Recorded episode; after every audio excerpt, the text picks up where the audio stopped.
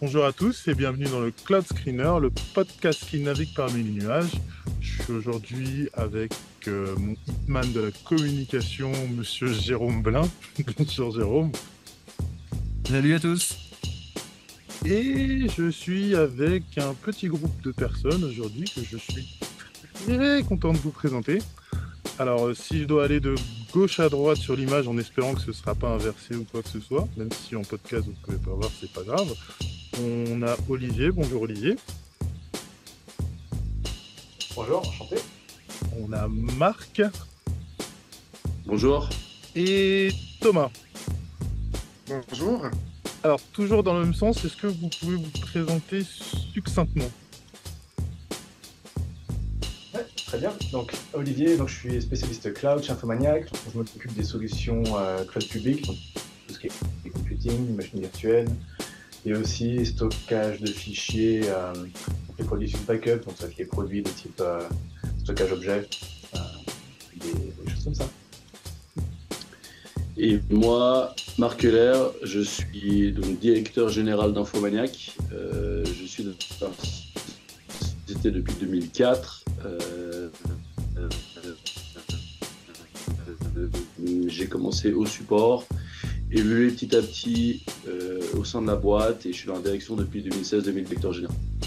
Et enfin, Thomas Jacobsen, j'ai rejoint Infomaniac en 2015. On, étant- on était 43 personnes. Aujourd'hui, on dépasse les 210 personnes. Et je m'occupe de la communication pour Infomaniac depuis toutes ces années. Très bien, très bien. Merci beaucoup, merci beaucoup, messieurs. Alors, en, en préambule, pour donner un petit, peu, un, un petit peu de contexte à notre conversation, euh, je, je vais vous donner un peu euh, un historique du cloud computing selon moi, hein, Père Castor, Anthony. Et donc, on peut dire que le cloud computing, tel qu'on le connaît aujourd'hui, a peut-être 15-16 ans, quelque chose comme ça. Euh, à l'époque, on parlait déjà de euh, fin de IPv4. Et euh, mes profs me disaient que on pourra prendre des VM à la demande dans le futur. On est aujourd'hui dans ce futur. Anthony a son diplôme, les euh, Big Three euh, sont bien formés, mais euh, tout ne s'est pas fait en un jour. Et donc, il y a 15-16 ans, si on regardait un petit peu le marché, ou plutôt il y a 14-13 ans, 13-14 ans, on a eu les premiers gros clouds tels qu'on, avec les premiers gros noms tels qu'on qu'on connaît aujourd'hui qui sont venus, avec des produits tels que AWS Beanstalk, pour ceux qui savent, Windows Azure, pour ceux qui savent aussi, et un Google App Engine. Et euh, ces produits, c'était immense, c'était des grosses bêtes, globalement des plateformes as a service, mais qu'on fait un énorme flop. Un énorme flop, je pense, parce qu'en fait, euh, les consommateurs voulaient faire ce qu'ils savent faire, euh, c'est-à-dire que chez eux, ils avaient euh, du bar métal ou leur data center en prémise avec euh, un VMware ou une autre solution pour faire des VM, un KVM ou peu importe. Mais ils voulaient faire de la VM. Du coup, quand ces gros providers leur ont proposé des passes où il faut tout apprendre, bah, personne n'était vraiment chaud pour y aller. Et dans le marché de l'informatique, en fait, les gens qui vendaient de la VM, c'était les fournisseurs de VPS. Et c'est toujours aussi beaucoup les fournisseurs de VPS. Et des fournisseurs à l'époque, et même aujourd'hui, il y en avait beaucoup, beaucoup, mais vraiment, vraiment, il y a vraiment beaucoup, beaucoup, beaucoup, beaucoup de fournisseurs de VPS de par le monde. Mais dans ce, cette population de fournisseurs VPS, il y en a certains qui ont décidé de prendre le virage du cloud. Et euh, on peut citer euh, par exemple euh, Linode, OVH, Scaleway, Vulture et bien sûr nos invités du jour chez Infomaniac qui, de ce que j'ai compris, moi, faisaient du cloud et de la virtualisation avant qu'on appelle ça du cloud et du cloud computing et tous les services qui sont avec. Euh, on pourrait dire des VM, c'est des VM, un VPS, c'est une instance cloud. Pas tout à fait. c'est ce qu'on va voir, je pense, avec euh, nos invités. Euh, le cloud, c'est plus que ça. C'est plus les mêmes, exactement les mêmes technologies, c'est plus les mêmes services, c'est plus les mêmes enjeux. Et c'est pour ça que j'ai invité aujourd'hui nos invités pour qu'ils viennent nous parler de tout ça. Et donc, euh, bah, bienvenue à nouveau à, nos invités. On a toute une série de questions, mais avant de commencer avec mes questions, j'aimerais savoir qu'est-ce que vous pensez de ma perspective de, d'historien comme ça du cloud avec euh, ma vision du marché qui s'est transformé euh, du VPS en direction du cloud pour certains et des premiers acteurs, des gros acteurs qui ont fait un flop au début d'ailleurs. Qu'en pensez-vous, messieurs? C'est assez juste comme analyse. Euh, donc effectivement, le cloud a maintenant, on va dire, une, petite quinzaine d'années. Euh, mais parallèlement à tous ces acteurs euh, qu'on a cités, notamment voilà, Microsoft, Google, AWS, hein, les, les, les, gros, il y a aussi en fait la communauté open source qui en parallèle en fait a créé aussi leur version du cloud. c'est celle qu'on appelle OpenStack et c'est un des plus gros une des plus grosses euh, infrastructures cloud en fait au monde, avec euh, une multitude, multitude d'acteurs qui l'utilisent. Nous, on en fait partie. OpenStack, on est, on est, on est, dans le projet depuis le tout début. C'est-à-dire que c'est, nous, on fait du cloud depuis plus de 10 ans maintenant. On a commencé vers 2012, euh, ce Ferreur, à faire du cloud. Donc, on était dans les, dans les tout premiers en fait à, à se lancer. Euh, tout d'abord, c'était des services qu'on vendait, c'était euh, justement des, sortes de VPS, en fait, euh, mais cloud, qu'on vendait à, cette époque-là. Et petit à petit, en fait, on a évolué jusqu'à maintenant les services comme, qu'on offre comme le, comme le public cloud. Et c'est, c'est, l'offre, en fait, elle elle est, hyper variée et le cloud, durant cette quinzaine d'années, a évolué sous plusieurs formes. Et la forme maintenant la plus aboutie, c'est justement ce public cloud avec tous les API qui vont, qui vont se plugger autour c'est très intéressant que tu me dises euh, OpenStack parce que bah, c'est un, gros machin, notamment pour pas mal de gens, et surtout pour les gens qui euh, souvent ont dit euh, qu'OpenStack n'était pas fait pour le public cloud. moi, je comprends pas vraiment le truc. Après, j'ai peut-être pas tous les tenants et aboutissants, mais bah, Infomaniac, c'est un peu la preuve que vous prenez cette technologie OpenStack, vous la supportez et vous faites un public cloud qui marche complètement, si je me trompe pas. Complètement, ça fait plus de 10 ans maintenant qu'on l'utilise. On l'utilisait d'abord en interne chez nous. Et après, comme disait Marc, on a commencé par euh, proposer des VPS, donc des petites instances euh, machines virtuelles que le client peut euh, toujours, hein, le produit existe toujours chez nous, donc ça marche très bien. Les gens peuvent en quelques clics démarrer une machine virtuelle chez nous, mais on s'occupe de tout configurer pour eux. Et puis on a évolué. Après, il y avait une grosse demande des clients qui était quand est-ce que vous sortez vraiment un, cloud public où on peut faire notre infra nous-mêmes. Et donc on, on a pris un peu de temps pour le faire, mais on l'a fait. Et euh, c'est que ça marche bien maintenant. On a beaucoup de gens euh, bah, locaux qui, qui attendaient ça. Euh, et c'est vrai que c'est bah. OpenStack, c'est une grosse, grosse euh, infra. Il faut beaucoup de connaissances. Il y a une grosse communauté. Euh, ça évolue assez vite.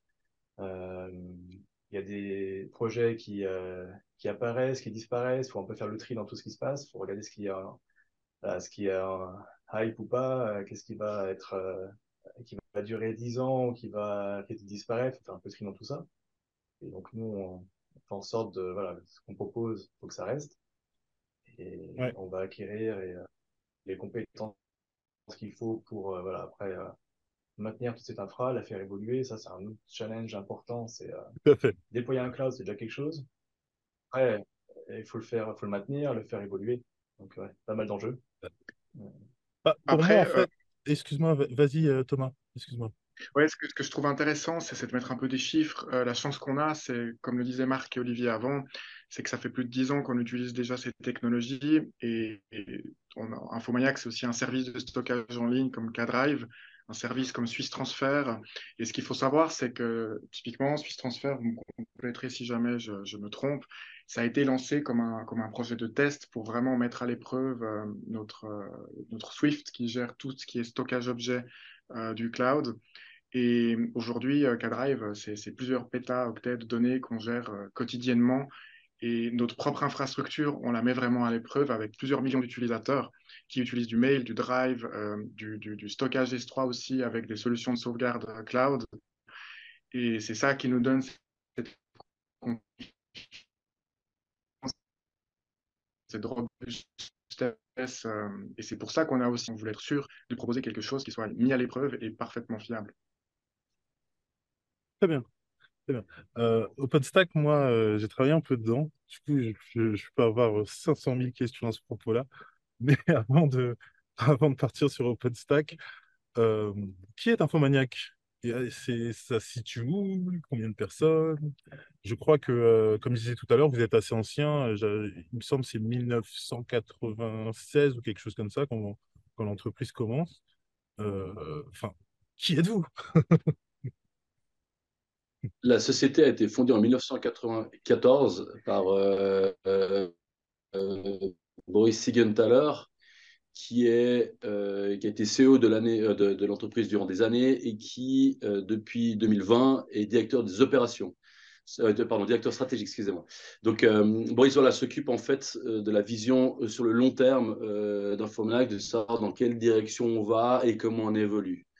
Euh, cette casquette euh, lui, va, lui va extrêmement bien parce que c'est lui qui a, donc, comme, j'ai dit, fondé l'entreprise, mais qui a aussi euh, su réinventer l'entreprise au fur et à mesure de, de l'évolution du marché et des besoins. Infomaniac, historiquement, c'est un club informatique qui est devenu une entreprise en 1994, comme on disait, qui d'abord vendait du matériel informatique Ensuite, avec la, la, venue d'Internet et la demande des clients, euh, on a mm, commencé en fait à fournir des connexions Internet.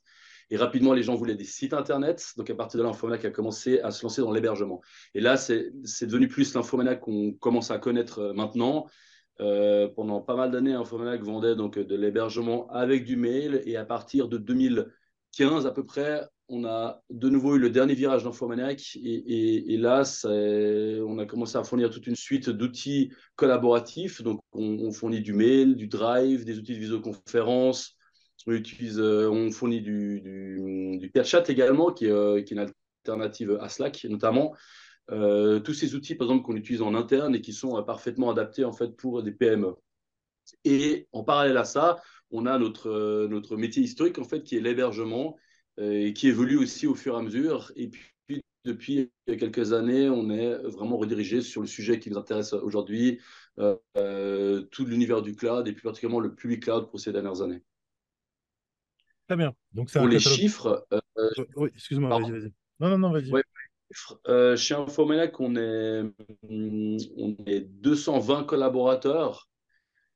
Euh, donc, comme disait Thomas en préambule, euh, il y a quelques années, on va dire il y a, a 6-7 ans, on était, on était une quarantaine. Donc, on a beaucoup évolué ces dernières années, justement avec euh, cette, euh, ce nouveau virage, comme, comme je disais, en 2015.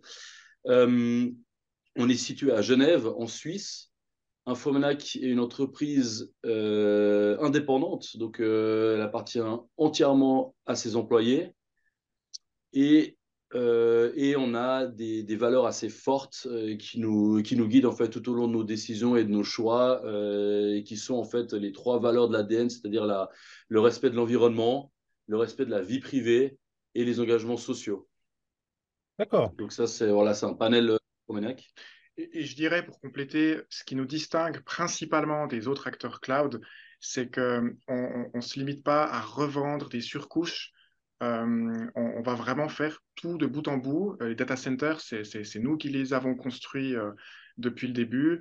les logiciels, la suite collaborative qu'on propose, c'est majoritairement développé par nos soins et aussi en partie sur des briques open source qu'on a adaptées. Et c'est vraiment ce qui nous permet de maîtriser de bout en bout la chaîne de valeur et aussi la sécurité. Et c'est pour ça que la vie privée, comme Marc le disait, c'est quelque chose d'important. Et selon nous, pour pouvoir assurer la vie privée euh, et la protection euh, la vie privée et la sécurité aux données de nos clients, on ne peut pas le faire si on ne maîtrise pas de bout en bout euh, la chaîne de valeur, parce que sinon, on, ne se base que sur la promesse des licences, des solutions qu'on revendrait. Et, c'est aussi notre philosophie, c'est de créer de la valeur, c'est de créer des postes, c'est de créer de l'emploi, c'est de développer des technologies qu'on maîtrise, qui sont souveraines, euh, et, pour justement aussi contribuer à l'économie locale. Donc c'est vraiment ça qui nous distingue par rapport aux autres acteurs. Très bien, C'est une très belle description. Merci beaucoup, euh, Thomas. Euh, je me disais, Marc, que vous avez une offre variée. moi, ça m'a ça, m'a fait tilter comme quoi vous vendez du cloud et du cloud. On dit du cloud et du cloud, c'est parce que si je parle de cloud à ma mère, elle va me dire oui, iCloud et, et Dropbox, etc. Et si je parle de cloud à, Jérôme, par exemple, il va me dire oui, AWS, etc. Donc, euh, vous vendez une offre qui est. Enfin, la partie Drive, mail, suite collaborative en ligne, tout ça, c'est destiné précisément aux entreprises ou en tant que particulier, on peut aller chez Infomaniac et, ouvrir son adresse mail? On est tout à fait accessible pour les particuliers. On a un, service gratuit, c'est-à-dire que chez nous, on peut gratuitement créer en fait une adresse mail avec un domaine ethique.com ou IKEA Mail. Euh, on peut, avec cette adresse mail, on reçoit aussi un drive et on peut utiliser euh, pas mal de nos outils. On a cité notamment Swiss Transfer au préalable. Donc, donc oui, c'est tout à fait utilisable en fait par des, euh, par des particuliers. Euh, d'ailleurs, on a beaucoup de particuliers en fait dans notre, euh, dans notre base client. On peut, on peut dire qu'à peu près 40% de nos clients sont des particuliers. Donc, on est tout à fait orienté en fait à, fournir des services à tout le monde. D'accord. Et, bah, en, à entendre ça, en fait, vous êtes entre guillemets directement en concurrence avec une suite collaborative telle qu'on peut le trouver chez, chez les gros. sauf que vous, vous ne lâchez pas le, euh, euh, comment, comment avait dit Google Google, euh, c'est pas Google et ton ami si. Vous ne lâchez pas le Google et ton ami et vous ne lâchez pas vos valeurs en fait qui vous permettent d'avoir une step au-dessus des offres concurrentes, notamment les américaines. Parce que bon, on a à peu près une majorité des gens qui ont un compte chez Google. Ce compte chez Google, on sait ce que Google fait avec les données, c'est le principe de Google de toute manière. Euh, du coup, sans déployer d'argent, en fait, vous êtes sur un step up par rapport à un même produit. Vous êtes en train de me dire aussi que la tarification est à peu près dans les mêmes eaux puisque vous proposez aux particuliers de venir euh, relativement gratuitement avec un compte euh, limité, bien sûr, je, pense. Mais oui, vous, allez, vous avez l'air d'être en concurrence directe avec ce genre d'offre, mais avec une éthique sur, qui fait la cerise sur le gâteau en réalité. Est-ce que mon sentiment est, correct?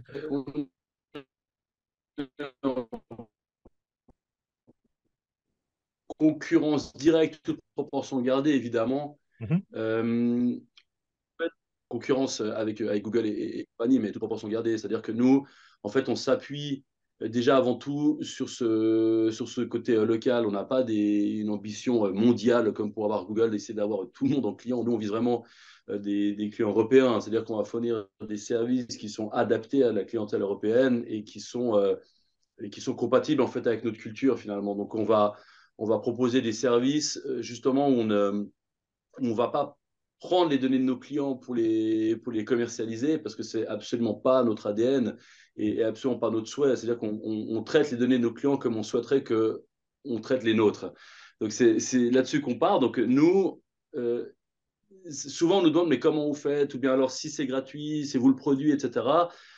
En fait, le, business model est très clair, c'est-à-dire que nous, on va essayer de vendre derrière après nos solutions payantes. Il n'y a pas, il a pas de, choses cachées, c'est-à-dire que comme, euh, comme, comme on disait, c'est-à-dire que le, service est, limité, on va offrir 15 gigas euh, euh, d'espace disque, 20 gigas en, parallèle sur le mail. Ensuite, on a on a donc ces limitations, il y a certaines features en fait qui manquent, et puis on va, on va compter sur le fait qu'une qu'une partie en fait de ces clients décide de convertir et passer sur en, service payant. Et c'est avec ça en fait qu'on finance le développement de l'ensemble de nos produits.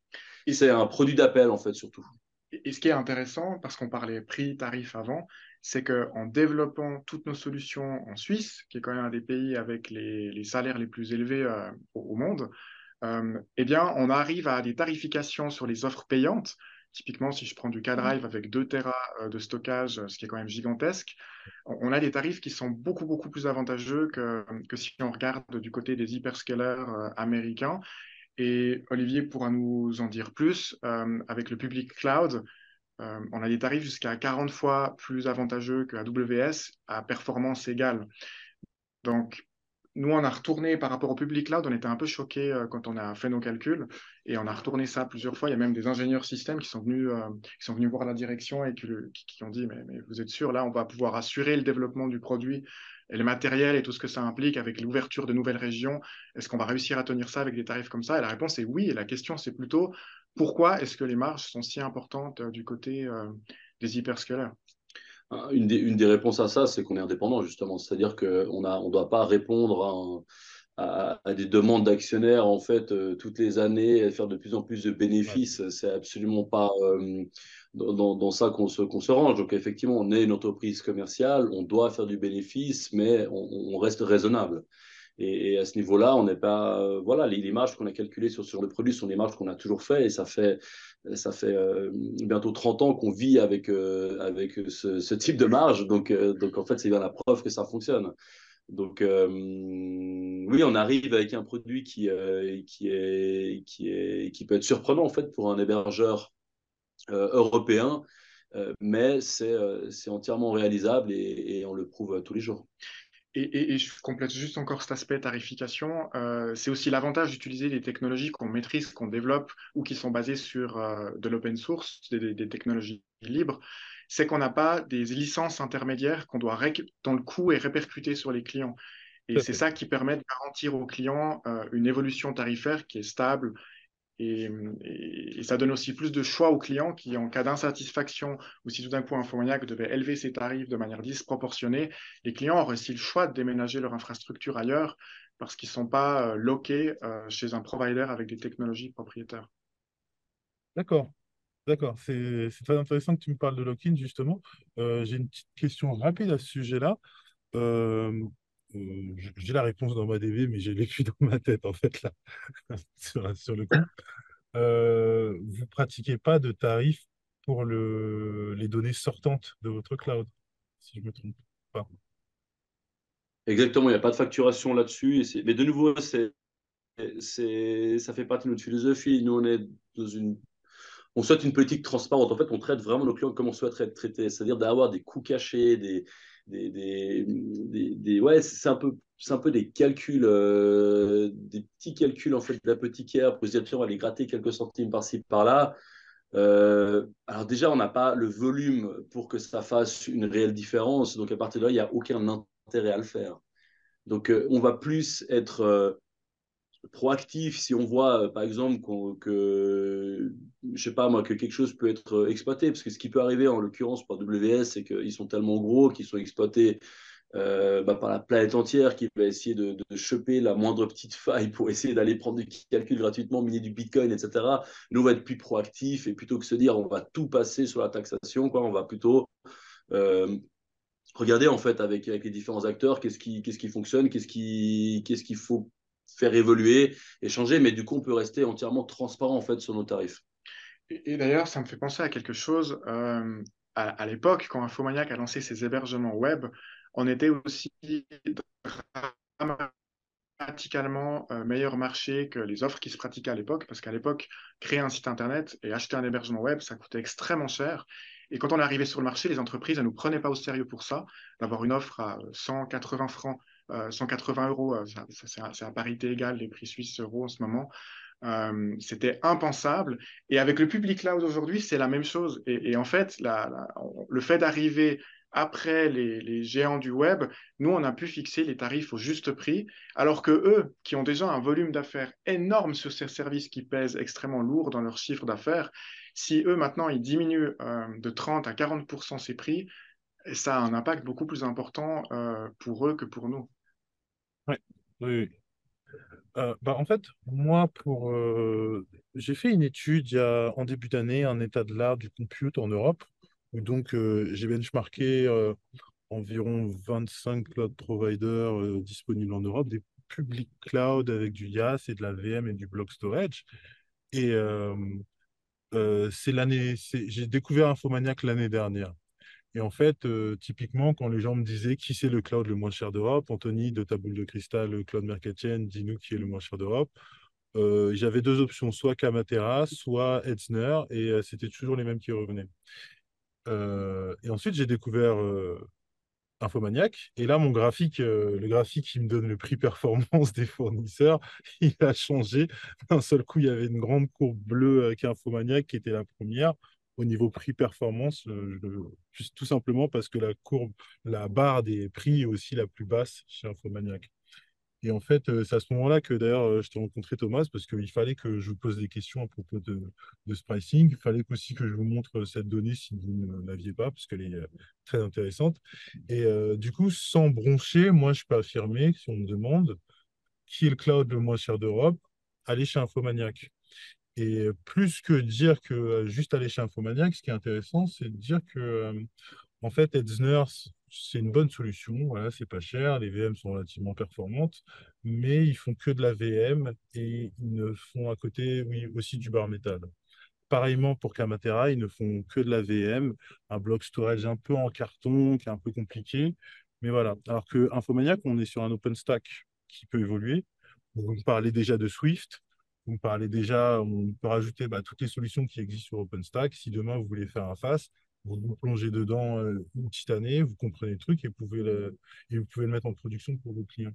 Donc, euh, en plus d'être les moins chers, on a une perspective d'évolution euh, chez vous avec des produits qui peuvent arriver et popper parce que vous êtes des chercheurs dans ce domaine-là et qu'OpenStack, il faut se tenir à jour. Mais avant de passer à d'autres questions, j'ai Monsieur Blin qui a souvent des questions très intéressantes parce que moi, je suis là avec ma casquette de technicien. Je suis toujours en train de parler de technique et de, et de sortir plein de mots en anglais avec des sigles, etc. Et lui, il a un peu plus les pieds sur terre et il a un autre angle de vision. Donc, nous sommes tous oui si tu as des questions, Jérôme. Alors, des questions, j'en ai des millions, encore une fois. Il va falloir faire un, un, épisode de 8 heures. Surtout que, alors en plus, je ne suis pas du tout payé pour être euh, objectif, j'interviens pas pour être objectif. Et donc, je peux dire que, en fait, ça va, c'est sans aucune flagornerie que j'adore les services d'Infomaniac. Je les adore en tout cas pour euh, ce que j'ai testé, c'est-à-dire la suite euh, collaborative, etc., etc., que j'ai testé en 2020. Si j'avais choisi, bah, c'était surtout pour des problématiques de, de souveraineté, de vie privée, en fait. Hein. C'est l'argument marketing euh, principal, en tout cas pour la suite euh, collaborative. Et euh, c'était pour moi, et ça l'est toujours d'ailleurs, l'alternative. Et c'est dommage de vous qualifier ça d'alternative, mais bon, c'est comme ça, c'est le business. la meilleure alternative à Google, à la suite Google. Je suis désolé de vous, comment dire, cataloguer en tant qu'alternative, alors que c'est pas ça en vrai, mais bon, dans la vision du consommateur, ça l'est un peu. Et il y a un truc, c'est que la semaine, les semaines passées, on a parlé pas mal d'environnement, de souveraineté, etc., avec, dans d'autres épisodes. Et il y a un truc, comment dire, une sorte de, quelque chose de cyclique par rapport à ça, notamment dans le cloud, c'est la vision qu'on peut avoir par rapport à l'environnement et la souveraineté. Euh, souvent, euh, certaines pratiques des cloud providers sont décriées ou en tout cas elles sont remises en question par rapport à la souveraineté ou euh, à l'écologie, à l'environnement. Comment vous voyez, qu'est-ce que vous pensez en fait de la façon dont on, on traite ces informations, dans la façon dont les entreprises présentent, les cloud providers, dont vous, euh, leur, euh, leur vision de souveraineté d'écologie, de, on va dire, et la façon dont, euh, sur les réseaux ou dans la presse, on traite ça C'est une large question. On peut commencer peut-être à comment c'est traité, et ça pourra après défiler sur, sur, un, sur la thématique. La question, est, en fait, au niveau des, médias, mais pas que, hein, même au niveau peut-être des fois des entreprises, au niveau des gouvernements, euh, c'est qu'on a l'impression en fait d'entendre que la souveraineté, c'est même crucial en fait. Euh, pour, pour les gouvernements, par exemple, c'est absolument essentiel en fait d'être souverain sur ces données et sur ces technologies, parce que sinon on va se retrouver à terme à, devoir payer des licences pour la moindre utilisation qu'on veut faire. Et on sait déjà bien qu'aujourd'hui euh, tout est numérique, mais comment ça sera dans 10 ans, dans 20 ans? Et si aujourd'hui et même hier, on décide de ne pas faire ce virage et d'être souverain sur nos données, mais également surtout sur nos technologies, nos data centers, les logiciels qui les font tourner, on va se retrouver à devoir payer des licences ad vitam aeternam à des grands groupes en fait et qui par-dessus mm. tout également ne défendent pas forcément les mêmes intérêts que nous. Donc c'est la question elle est extrêmement large à ce niveau-là. Et quand on suit le débat public, il est plus en train de s'orienter sur comment on pourrait légalement réussir à mettre nos données chez Google ou chez AWS sans que cela pose trop de problèmes. Et quelle garantie pourrait nous offrir euh, sur le fait qu'ils ne traitent pas nos données? Mais la question, elle est, totalement biaisée, elle n'est pas là la question. La question, c'est comment faire pour qu'on puisse avoir nos propres technologies pour pas avoir à payer plus tard des licences. Et finalement, au-delà de financièrement, mais payer le prix en fait de ces choix. Euh, d'être tenus en otage par des sociétés, des entreprises euh, qui peuvent monter les prix du jour au lendemain, qui peuvent d'un coup décider d'arrêter tel ou tel service qu'on utilise et qui est crucial, euh, qui peuvent décider de, de changer simplement leur politique en fait en termes de traitement des données en termes de, de plein de choses finalement. Donc on est vraiment tributaire de, de, ces services-là. Nous, ce qui se passe en ce moment avec la thématique de la souveraineté numérique, c'est qu'on a des montages légaux, comme le disait Marc, euh, et aussi euh, en termes de sécurité avec le chiffrement, pour faire passer la pilule. Mais il faut se rappeler que quand on met ces données dans un cloud, on sort du cadre légal local à un cadre légal qu'on ne maîtrise absolument plus, qui est celui du prestataire cloud. Et ce cadre légal, quand on utilise une solution américaine, il devient américain. Il, est plus européen, il est plus suisse, il est plus français.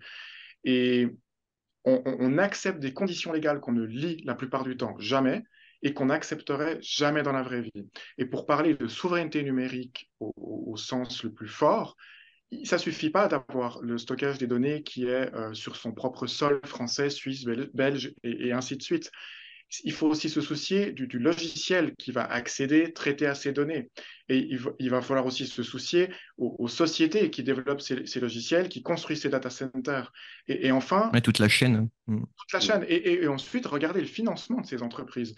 Parce que quand on voit si on prend l'exemple de Alibaba Cloud, qui est euh, majoritairement sponsorisé par le parti chinois, c'est évident que des entreprises qui sont financées par des, par des investisseurs qui ne sont pas neutres ne seront pas aussi neutres dans, l'application de leurs conditions générales.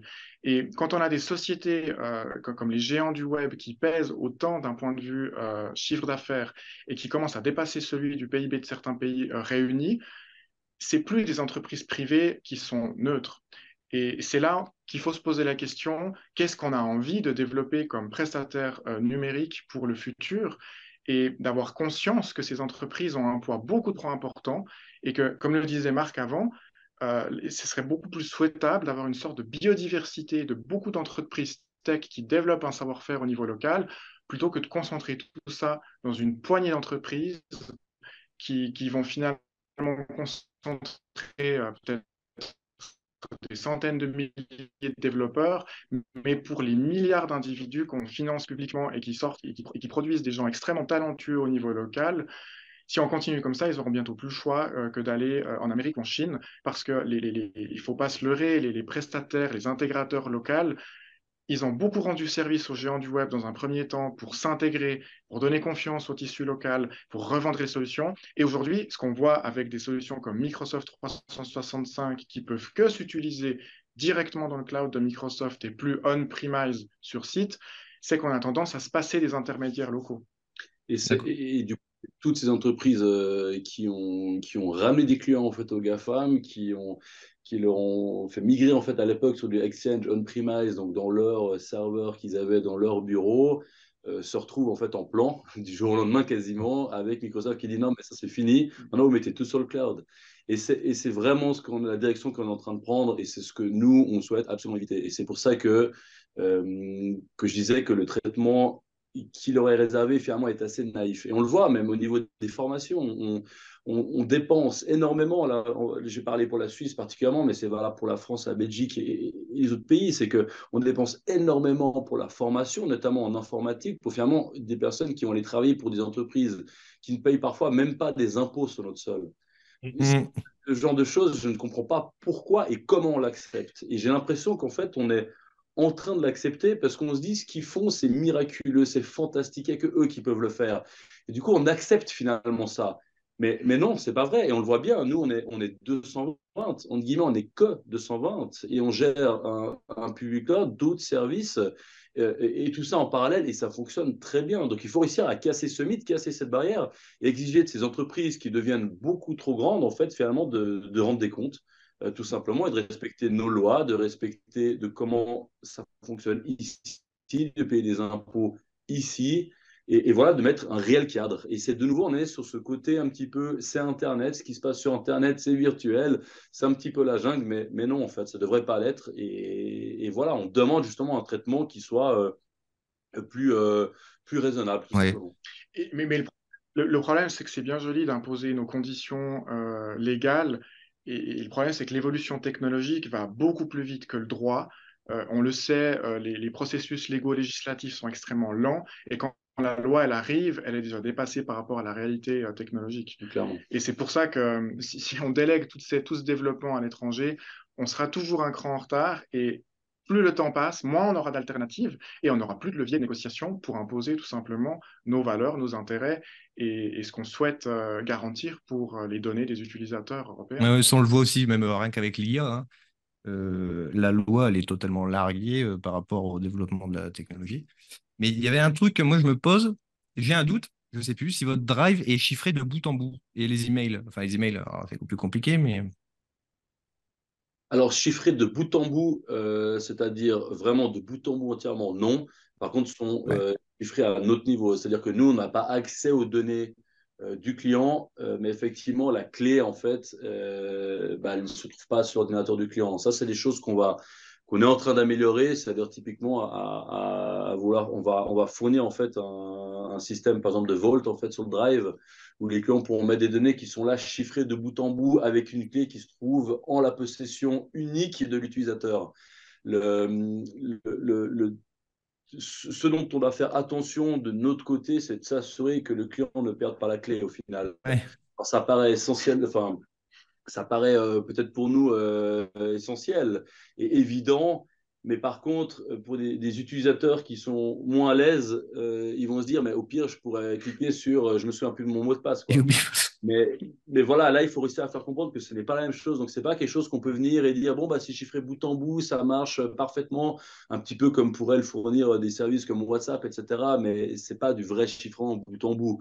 Donc, euh, nous, on va le fournir, on le fournira vraiment correctement et on le fournira bien avec un vrai chiffrement end-to-end 100%. Mais ça nous demande en fait d'y aller euh, pas à pas et de et nous assurer de ne pas faire d'erreur parce que si on ne le présente pas suffisamment bien, au final, c'est l'utilisateur qui perd ses données. Quoi. Et ça, c'est absolument critique pour nous.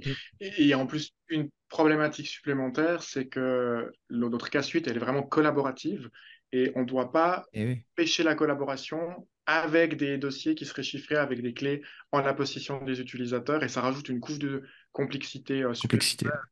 Mais c'est déjà quelque chose qu'on... On y, on y réfléchit, enfin, au-delà d'y réfléchir, c'est-à-dire que si on prend notre commit, il est chiffré euh, de bout en bout, on a des, on a des, des, des services en fait de, comme le KP, ce qui est chiffré de bout en bout, les sauvegardes, voilà, exactement, Access Backup, sauvegarder de bout en bout. Donc nous, on, on, est vraiment dans cette optique de le proposer, mais de le faire de manière. Option. Euh, c'est opportun, quoi. Ouais. C'est que ça va pas gêner. Euh, voilà, faut pas que ça gêne l'utilisation avant tout.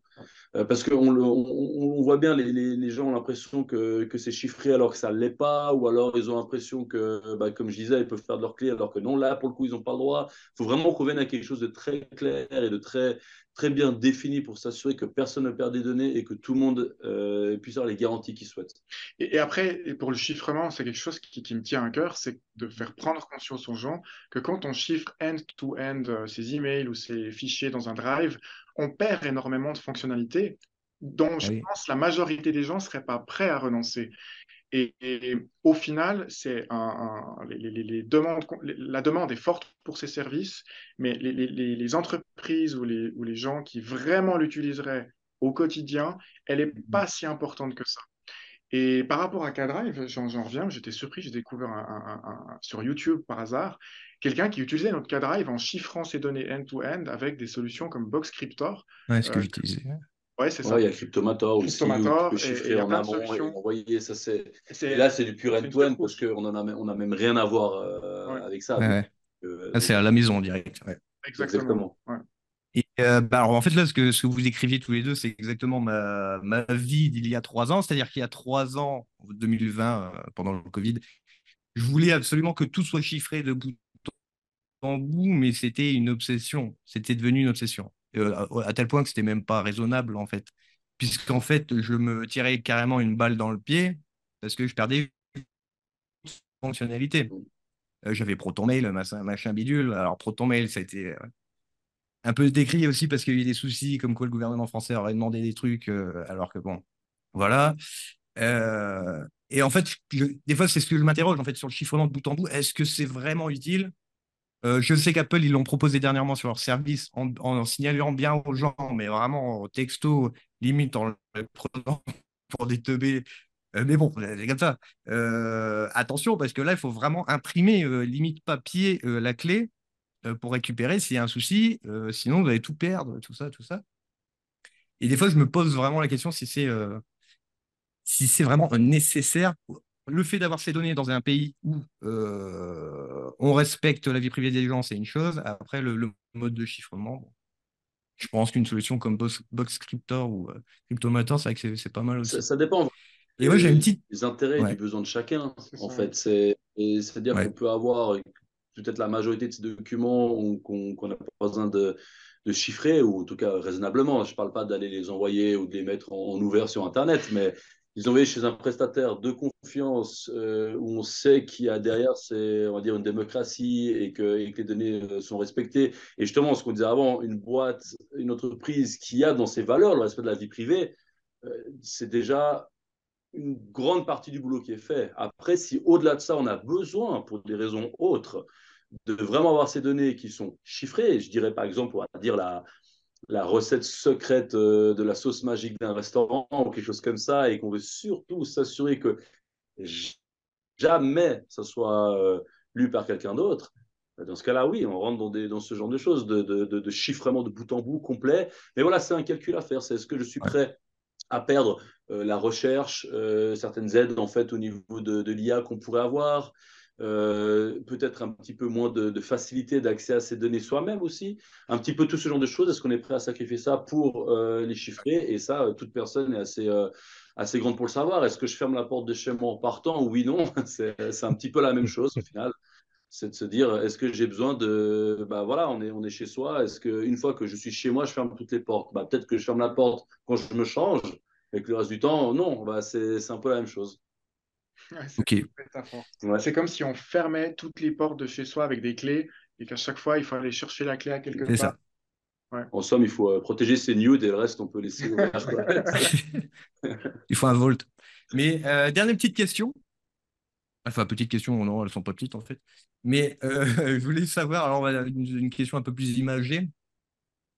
Et alors, vous allez peut-être me, répondre que ça dépend du, du, point de vue du, du, client. Mais on va dire s'il y a une grosse bataille à, la Avengers, Marvel, etc., Super Power, etc. Et puis, ben, c'est bientôt la fin du monde, mais il vous faut une arme secrète. vous, votre arme secrète, votre Hulk, c'est quoi Est-ce que c'est plus la souveraineté? Est-ce que c'est vos pricing, prix de performance sur du, du IAS, etc. Ce serait quoi? C'est les valeurs. C'est globalement les valeurs d'Infomaniac. C'est-à-dire qu'Infomaniac se construit autour de ses valeurs. Et c'est ça qui est pour nous notre vrai élément différenciateur. C'est-à-dire, on pourra parler notamment après, je pense, de la partie environnementale. Euh, où on ne le fait pas juste parce que c'est un effet de mode. On le fait depuis 2007, qu'on est impliqué énormément sur l'environnement et, et, ça monte crescendo. Quoi. Donc, de plus en plus. Ça, c'est vraiment un élément différenciateur. Après, c'est l'aspect euh, respect de la vie privée. On en a parlé là euh, déjà pas mal sur le fait que on va pas lire les données de nos clients, on respecte les données de nos clients. Euh, ça englobe toutes les questions de, de souveraineté, de ce dont on a parlé maintenant. Et le troisième axe, c'est les responsabilités sociales. Et dans les responsabilités sociales, il y a notamment le fait d'employer de, localement. C'est-à-dire qu'on va employer tous les employés d'Infomaniac travaillent ici à Genève ou à Winterthur, qui est un autre bureau dans la partie germanique euh, de, de, la Suisse, enfin germanophone de la Suisse, pardon. Euh, et, c'est pour le, pour le support technique, en fait, pour, qu'on puisse répondre en fait, à notre clientèle, du coup, germanophone. c'est plus simple de le faire depuis là-bas. Mais sinon, tout le monde, en fait, est sur site à Genève. Et ça, c'est aussi un de nos très gros points forts euh, parce que en fait, on a le savoir-faire qui est ici sur place. Et si on arrive justement à sortir des produits tels qu'on fait, si on arrive à avoir un public cloud euh, qui, est, qui est robuste, performant, efficace, avec un prix euh, qui défie fortement la concurrence, c'est parce qu'on a des, des, des, équipes qui sont là depuis longtemps et finalement on peut construire. Le noyau dur. Hein. Exactement, on a un noyau dur, mais un noyau dur, en fait, il grandit sans arrêt. C'est pas c'est pas cinq personnes qui sont là depuis tout le temps et qui partiront jamais. C'est au contraire, c'est le, le, en fait chez Infomaniac, les personnes ont tendance à plus trop partir. C'est-à-dire qu'on a des a des collègues qui, qui viennent. Comme je disais, moi je suis là depuis 2004, donc ça va faire 20 ans. J'ai commencé au support technique, j'ai évolué dans la boîte, etc. Et ça, c'est c'est typiquement dans, mon cas, c'est assez important pour euh, sentir les besoins utilisateurs, les clients, ce qu'ils veulent, comment ils vont réagir en fait à telle ou telle nouveauté, parce que je les connais bien. Mais parallèlement à ça, on a notre CTO qui est aussi là depuis plus de 20 ans. je crois qu'il a 22 ans maintenant. Il a connu tout ce qui se faisait en fait en évolution euh, technique chez nous depuis le, depuis le début. Et on a la personne qui a commencé à travailler sur le cloud, comme on disait, il y a plus de 10 ans chez nous. Il est toujours là, il est toujours dans l'équipe.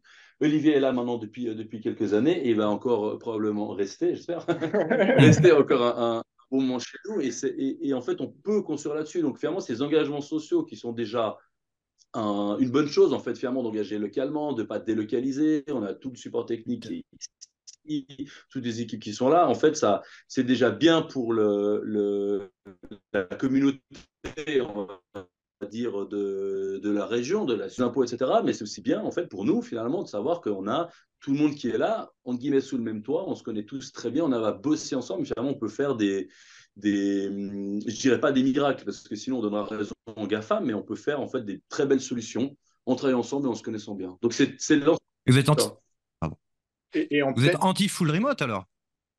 Euh, euh, oui, on peut dire ça en fait, anti full remote, c'est-à-dire que c'est, on a besoin en fait de se parler. on, a, on, a, besoin de voir, on a besoin de, de, ces moments où on mange ensemble et on parle euh, travail, on parle pas travail, ou alors on parle d'autre chose et on, revient sur le travail, on noue des liens.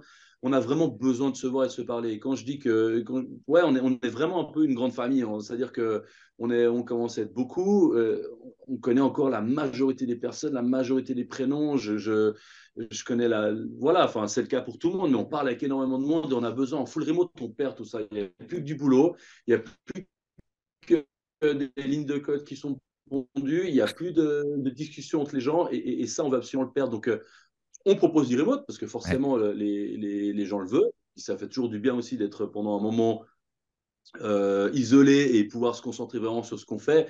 Mais le full remote, c'est contre-productif pour, euh, pour une boîte comme nous qui fonctionnons énormément. Et c'est ça qui fait qu'en pleine digue pour nous, euh, on arrive à recruter et à attirer parce qu'aujourd'hui, les gens qui sortent des écoles, ils voient le monde comme il est, ils voient les challenges climatiques, des challenges géopolitiques et ils ont à cœur de vouloir contribuer à quelque chose qui, qui, fait plus que juste générer du chiffre d'affaires pour du chiffre d'affaires. Et puis moi, il y a une autre chose sur laquelle je voulais revenir par rapport à, à nos valeurs. Euh, c'est que parfois ça, ça, peut mettre même des bâtons dans les roues à des gens comme moi et mon collègue qui s'occupe du marketing, euh, parce que évidemment, on, adore, on, adore, analyser des données.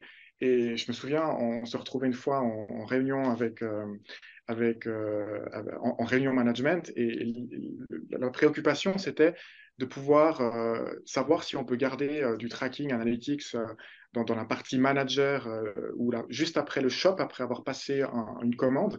C'est une donnée très importante pour voir notamment le taux d'abandon et qu'est-ce que font les gens après avoir commandé un produit. Et, là, euh, c'était assez génial de voir les, collaborateurs qui étaient dans la réunion qui disaient non, non, mais ça, euh, c'est pas un faux maniaque, on fait pas. On dégage ça d'ici. on ne veut pas de tracking. Dans, une fois qu'on a quitté la partie pure achat, on veut plus traquer, les gens sont chez eux, euh, c'est pas infomaniaque.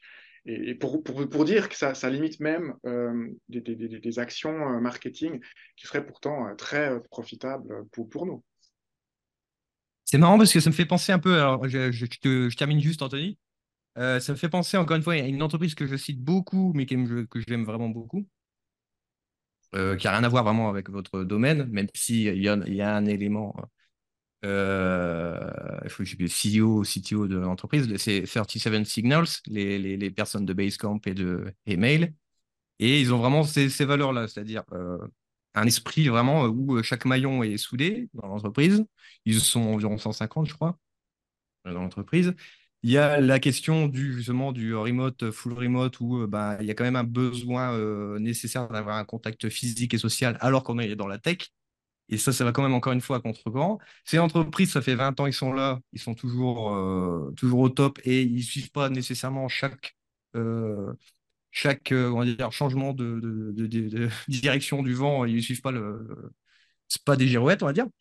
Mmh. Et puis, il y a cette question de, de, enfin, comment dire, du respect la, de la, data, du respect du client, et puis de faire le produit selon ses valeurs et pas selon les valeurs des autres. C'est un peu comme si un artiste, euh, ça va à l'encontre de l'artiste qui va créer sa chanson en fonction des goûts de son public et de l'artiste qui crée sa chanson selon son propre cœur, on va dire, euh, de façon niaise, et euh, le public adhère au, sujet.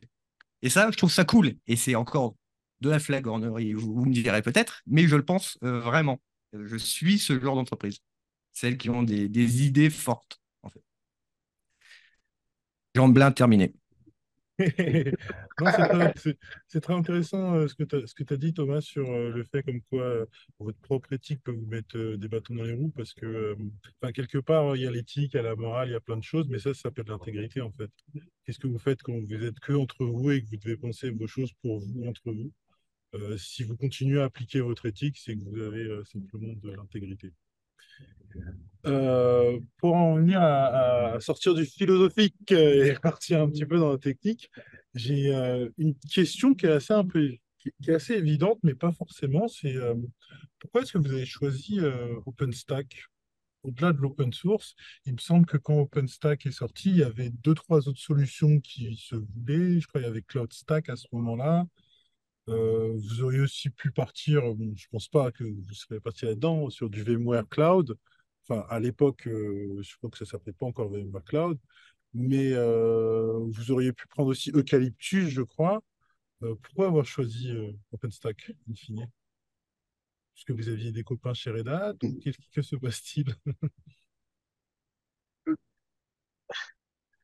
Non, pas là quand le choix a été fait, moi, en, 2011. Je crois que le premier cloud OpenStack informatique, c'était 2011. Bon, je pas moi, j'étais au CERN à côté, hein. sur OpenStack aussi. Mais c'est peut-être l'une des qui a pu pousser ce choix-là, c'est que nous, à Genève, on est à proximité du CERN, qui est un contributeur fort euh, de la communauté euh, enfin, d'OpenStack. Euh, et donc, je lisais tout de suite sur des infras monstrueuses. Et ça valide aussi quelque part la, la solution technique. Hein. OpenStack, aujourd'hui, il n'y a plus besoin de prouver quoi que ce soit c'est extrêmement robuste. Il y avait déjà une très forte communauté à, à l'époque. Euh, et puis on voyait qu'il n'y avait pas de. Enfin, que c'était vraiment ouvert, libre. On n'allait pas s'engouffrer dans un truc qui allait nous bloquer derrière. Hein. Euh, c'était le cas pour euh, CloudStack et VM, euh, voilà. VM Cloud. Il y avait, enfin, VM Cloud, c'est évident, et Cloud, euh, CloudStack, il y avait justement cette hypothèse. Un peu le, ce qui était la belle fenêtre ouverte sur un bel avenir. Puis on ne s'est pas trompé. Hein. OpenStack, c'est quand même. Quand on, regarde, quand on regarde les features qu'il y avait en 2011 et ce qu'il y a maintenant, ou le monde qui contribue, euh, bah, ça c'est incroyable. C'est juste énorme. Je crois, euh, bah, quand deux ou trois ans après sa sortie, c'était euh, le projet le plus contribué juste après Linux, il me semble. Ouais, c'est euh... trois. il y a le kernel Linux en premier, et puis il y a deux. C'est ça. Et euh, dans les gros contributeurs, pas mal d'Européens. Et d'ailleurs, ça me fait euh, rebondir sur une question que j'avais en tête tout à l'heure quand vous parliez de, quand vous parliez de souveraineté. Euh, qu'est-ce qu'on, quelle nationalité on doit lui donner à un code open source comme OpenStack?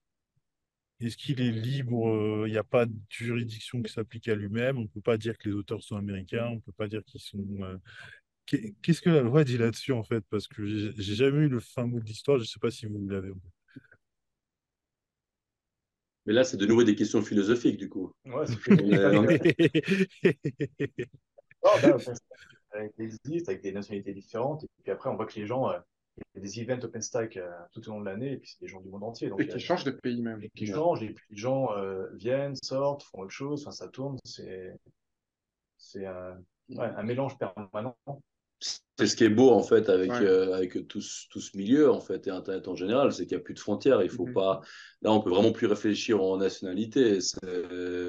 Et comme le code est transparent, il n'y a plus cette notion de qui, euh, qui a accès à qui. Ouais. Et c'est qu'on euh, bien. C'est peut-être euh, ouais. Euh, euh, le fameux citoyen du monde, on l'a trouvé. il, est, il il sur Anthony, on t'a perdu. Il Non réfléchit. Il en Ah non, c'est bon. Non, non, je disais, pas ce, ce- ce Camille, citoyen, ce citoyen ça- du monde, ça c'est un user euh. GitHub. Vous m'entendez? Non, non, moi, je, en plus, je vous, Exactement. entends, je, je vous- je vous entendais et tout, il n'y a pas de souci. Euh, tu, euh, le dernier truc que j'entendais, c'était euh, le citoyen du monde. Et justement, je te disais que euh, oui, le citoyen du monde, il est déjà sur, euh, c'est un user GitLab, c'est sûr. Il n'y a pas d'autre là-dessus. Et, euh, et du coup, j'imagine qu'Infomaniac est impliqué dans, les, dans le, la roadmap OpenStack, ne pas forcément impliqué dans le sens où vous faites des actions, vous faites des pull requests, etc. Mais euh, de mon expérience, OpenStack, c'est compliqué en soi à maintenir. Une fois que vous avez passé un certain cap, c'est bon, vous maîtrisez la chose, c'est euh, relativement simple, on va dire. Mais l'enfer d'OpenStack, c'est les mises à jour. Et du Alors- coup, euh, qu'est-ce que toi, t'en penses des mises à jour, Olivier? Parce que On contribue OpenStack. Hein. Oui, énormément. Euh, ouais. on contribue énormément. En fait, notre volonté, c'est de ne pas faire les choses dans notre coin. Et puis même, c'est pas viable. Si jamais on prend juste ce que nous donne la communauté et que s'il n'y a pas ce qu'il faut, on, adapte le code dans notre coin, à la prochaine release, il faut porter les changements, ça ne va pas. Ouais. Donc si on a quelque chose qu'on aimerait améliorer, on va euh, soumettre quelque chose upstream et faire en sorte que ce soit accepté. Et normalement, on y arrive. Et puis les gens sont de toute façon preneurs, on contribue, hein, c'est pour améliorer le produit. Euh, si jamais ça fonctionne pas parce que c'est quelque chose qui va nous toucher nous spécifiquement notre métier ou Infomaniac et qui s'intégrerait pas au projet OpenStack, euh, ça va pas servir d'autres personnes. Et ben là, on va faire différemment, on va penser différemment, mais euh, on contribue le, le plus possible. Euh, et puis euh, pour parler de mise à jour, en effet, OpenStack pendant très longtemps et encore maintenant,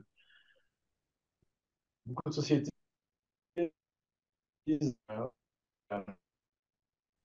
faut mettre à jour, et ben on va faire un nouveau cloud. on fait pas de mise à jour, on va essayer de tout migrer euh, euh, euh, d'une plateforme à l'autre. Alors nous, c'est pas ce qu'on fait. On a développé tout un, un, un tool qui est open source lui aussi, hein, s'appelle OpenStack Cluster Installer, qui fait partie de Debian aussi.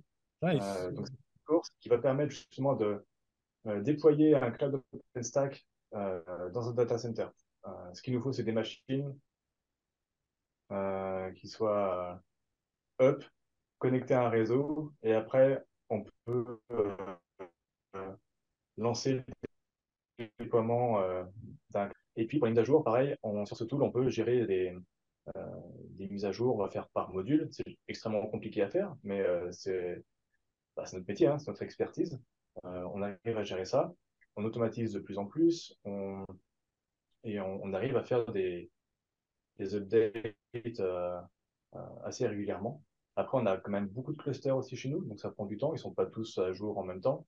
Mhm. On a, je pense qu'on approche les 15 clusters OpenStack euh, avec voilà, des pétas de données, euh, des milliers de machines virtuelles. Donc, c'est toujours un peu compliqué. Et puis, il y a toujours les failles euh, de sécurité à, à traiter en urgence, ce genre de choses. Donc, à chaque fois, les upgrades sont... Et ça fait partie de l'upgrade, finalement, euh, tout ça. Et donc, euh, Ouais. bon, on maîtrise, quoi. Ça, ça fait peur à beaucoup de gens. Euh, ça nous faisait peur aussi au début, hein, quand on commençait dans le monde OpenStack. Enfin, OpenStack fait peur en soi. hein. Après, quand on est dedans, euh, on en...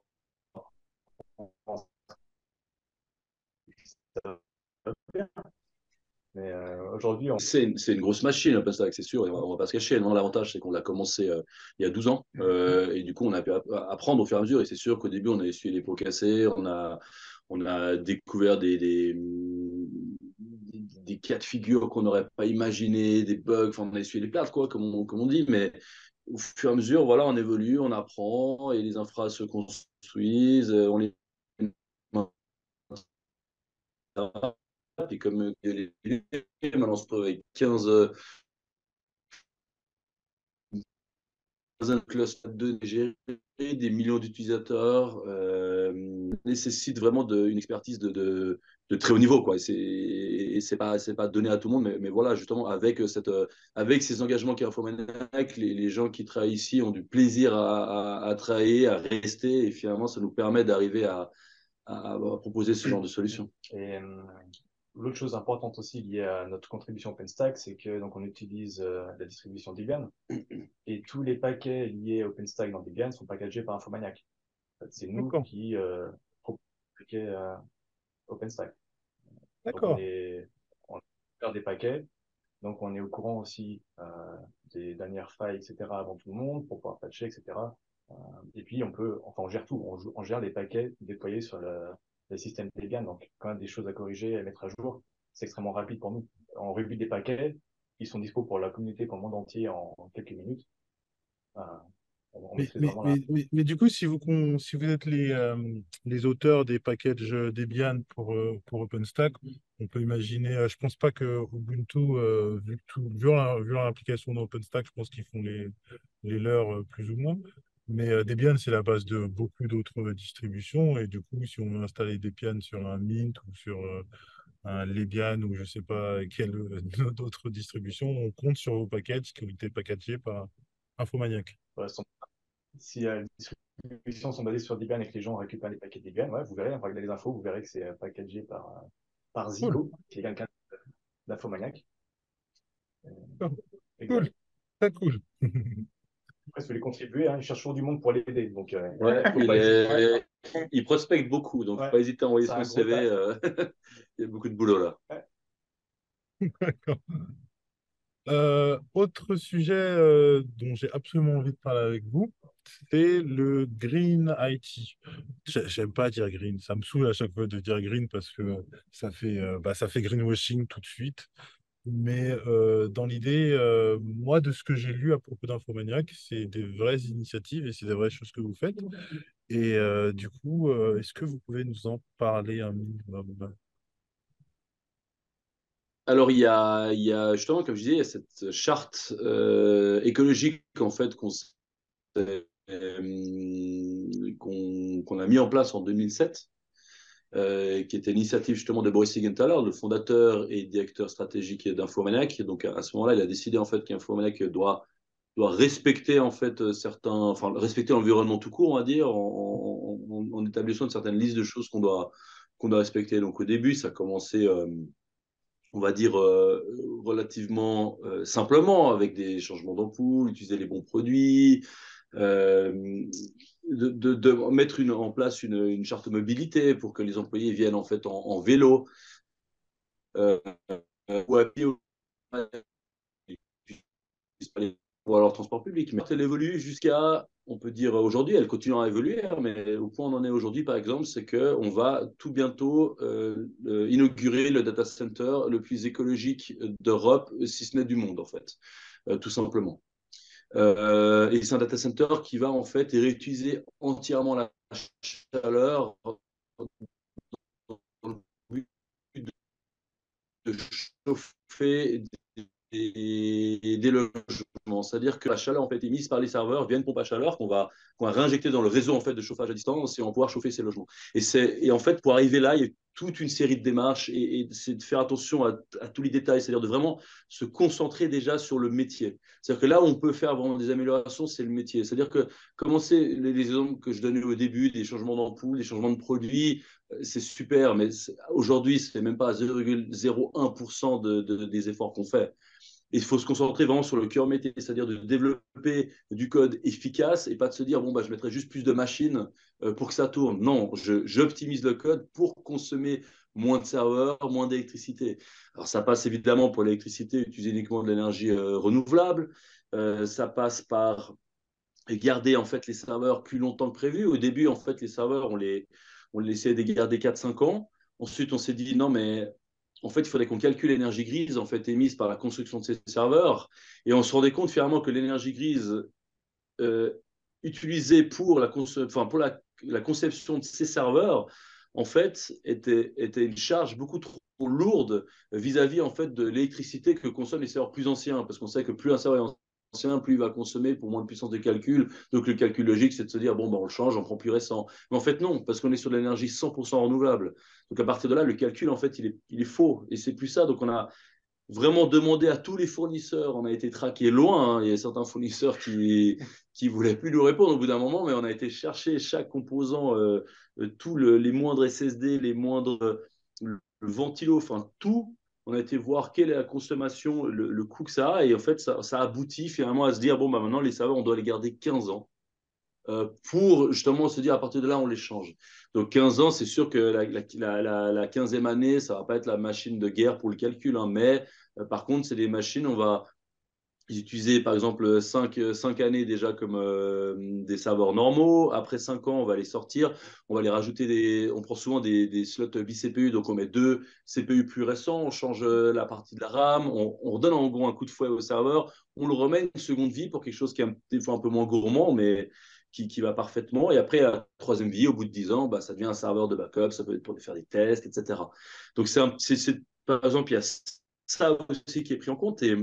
Et finalement, le spectre est, ultra large et on a des personnes en interne en fait qui sont là euh, pour voir où est-ce qu'on peut améliorer, qu'est-ce qu'on peut améliorer. On a, a développé tout un système en fait de, gestion des serveurs, de gestion de notre data center. Donc c'est tout fait maison où on sait quel serveur euh, est utilisé pour quel service et on va pouvoir bientôt en fait proposer à nos clients l'impact en fait CO2 euh, des outils qu'ils utilisent. Alors le but, ça ne sera pas de leur dire, bon, bah, comme ça, vous compensez, parce que de toute façon, nous, on compense déjà à 200%, mais c'est leur faire prendre conscience, de se dire que là, ton, ton service que tu es en train de commander euh, et que tu vas peut-être pas utiliser, bah, il consomme tant de CO2. Donc fais attention à ce que tu utilises. Et, ça peut paraître de nouveau euh, un petit peu paradoxal pour une entreprise commerciale dont le but, c'est justement de, faire de l'argent, mais on souhaite de nouveau, comme on disait au début, fonctionner en respectant nos valeurs. Et la partie environnementale fait partie intégrante de nos valeurs. Donc voilà, c'est pour parler. On parle de Green IT, nous on souhaiterait vraiment que ce soit l'IT de base en fait, et que, et que les autres, on peut leur donner un nom euh, un peu plus euh, la glauque IT ou je ne sais quoi, mais, mais nous c'est vraiment l'idée, c'est de dire que ça devrait être un standard. Et ce qu'on essaie de montrer, c'est que c'est possible. C'est possible de construire des data centers qui réutilisent l'énergie. C'est possible de compenser le CO2 à 200%. Si nous, on arrive à le faire, toutes les entreprises devraient le faire, en fait. Ça ne devrait pas être un choix et ça devrait être obligatoire. Déjà, c'est un minimum. On sait que le, plus important, c'est avant tout, de ne pas polluer. Donc, il faut réduire, en fait, l'impact. Mais l'impact qu'on arrive à avoir, il faut qu'on le compense voilà, il y a toute une multitude d'actions et je vais laisser Thomas qui a aussi beaucoup de, choses à dire par rapport à ça. Et je dirais, pour donner une grande image, euh, le cloud, ça pollue, ça c'est un fait. Et il y a principalement deux axes sur lesquels on pollue énormément. C'est qu'on consomme beaucoup d'énergie et on émet beaucoup de CO2. Euh, et c'est pour ça que nous, comme l'expliquait Marc, hein, avec tous les exemples qu'il a donnés, c'est qu'on va agir sur ces deux leviers euh, simultanément. Et c'est pour ça que dès 2013, on a déjà renoncé à tout ce qui est climatisation, ce qui a déjà drastiquement réduit la consommation énergétique. Euh, et on a reçu beaucoup de récompenses pour euh, cette avancée. Le problème, c'est que toute la chaleur euh, des serveurs, parce qu'en fait, un data center, ça, ça, utilise de l'énergie, que ça va transformer en chaleur. Et le problème, c'est que cette chaleur, dans le monde entier, on la relâche dans l'atmosphère. Et c'est pour ça que, comme l'expliquait Marc, avant notre, notre, prochain data center, qui, qui, qui, démarre en ce moment même, en ce moment, revalorise toute cette énergie euh, une deuxième fois, ce qui fait qu'on arrive à, démontrer que le numérique, c'est plus un consommateur final de l'énergie, c'est un intermédiaire. Si on va consommer un mégawatt pour faire fonctionner euh, les services que vont utiliser des millions d'utilisateurs, c'est un mégawatt qui va ensuite pouvoir chauffer jusqu'à 6000 logements euh, par année et des centaines de milliers en été parce qu'il y a beaucoup, il y a plus besoin de chauffer les logements en été, juste chauffer l'eau pour prendre ses douches. Et, et, ça, c'est un aspect. Puis ensuite, il y a l'aspect CO2 où ce qu'on s'est rendu compte chez nous, chez Infomaniac, c'est ce qui pollue le plus. C'est pas l'énergie, mais l'achat de nouveaux serveurs, c'est ce qu'il expliquait avant, et c'est pour ça qu'on a fait beaucoup de calculs et d'études, c'est ce que Marc expliquait, pour arriver au bon compromis euh, performance, fiabilité et énergie, de se dire on les garde jusqu'à 15 ans. Et ensuite, ce qui, émet le plus d'émissions de CO2, c'est assez drôle, euh, c'est toujours pas l'énergie, parce qu'on n'utilise que l'énergie renouvelable, c'est les collaborateurs c'est les déplacements professionnels euh, de tous les jours, les gens qui se rendent au travail, euh, et c'est ça qui va émettre le plus de CO2. Et seulement ensuite, on a, l'énergie. Mais cette proportion est déjà beaucoup plus faible que les deux premiers. Et c'est pour ça que quand on achète un nouveau matériel, un ordinateur portable, un téléphone portable, une console de jeu, une télévision, ainsi de suite, ça a un poids en termes d'émissions de CO2 très important et que c'est pour ça que les constructeurs devraient de plus en plus euh, assurer les mises à jour logicielles de leur, appareil le plus longtemps possible et réduire la fréquence de renouvellement de notre matériel, parce que nous, on le voit à notre niveau, qui brassons énormément de matériel, c'est des investissements très importants, c'est ce, ce, qui émet le plus de CO2, euh, et c'est là qu'il faut agir le plus. Et pourquoi Marc, avant, s'est permis euh, de parler de la glauquitude écologique dans notre, dans notre marché? C'est parce que quand on se tourne vers les hyperscalers, on a des superbes pages web, mais vraiment, elles sont superbes. Hein. Il y a des effets quand on scroll, ils ont mis le paquet.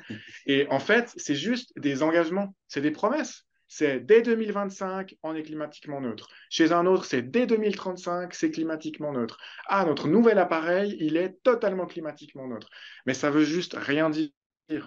Parce que les émissions de CO2, on peut les compenser vraiment de manière très bon marché.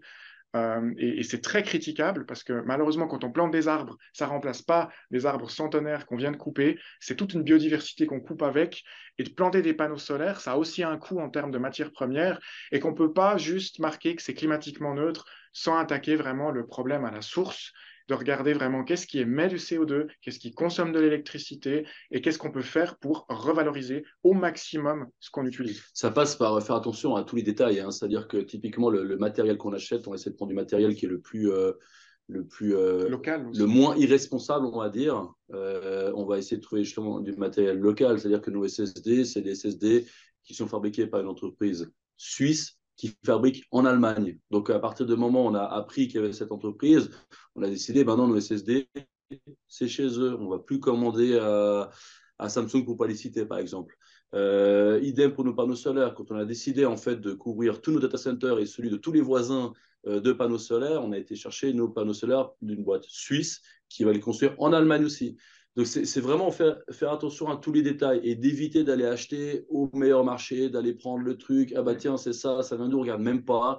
Mhm. Voilà, c'est, on évite vraiment au maximum, partout on peut économiser euh, du, du, du, CO2 ou de, voilà, de la consommation ou de, ou de, ou de la destruction de, de, biodiversité, etc., on va le faire. Et data center aussi, tous les composants sont européens, sauf les caméras de surveillance, euh, où, où, là, malheureusement, on n'a pas le choix, il n'y a pas vraiment euh, de choses européennes, en tout cas, on ne les connaît pas. S'il y a des gens qui nous écoutent et qui ont des références à nous partager, on est preneurs.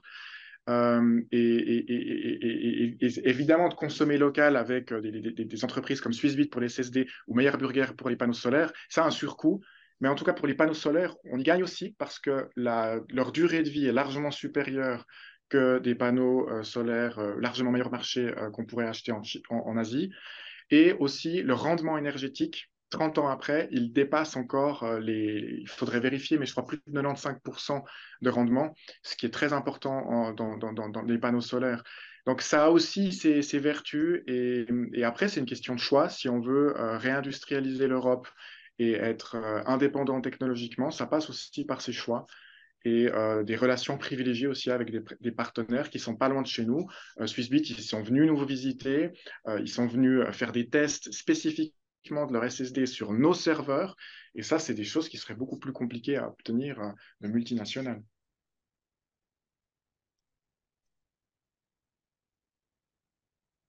Micro. On n'entend plus. Moi, je t'entends plus, euh, Anthony. désolé, je disais euh, tout à fait le fait d'être local vis-à-vis de vos valeurs, c'est déjà bien.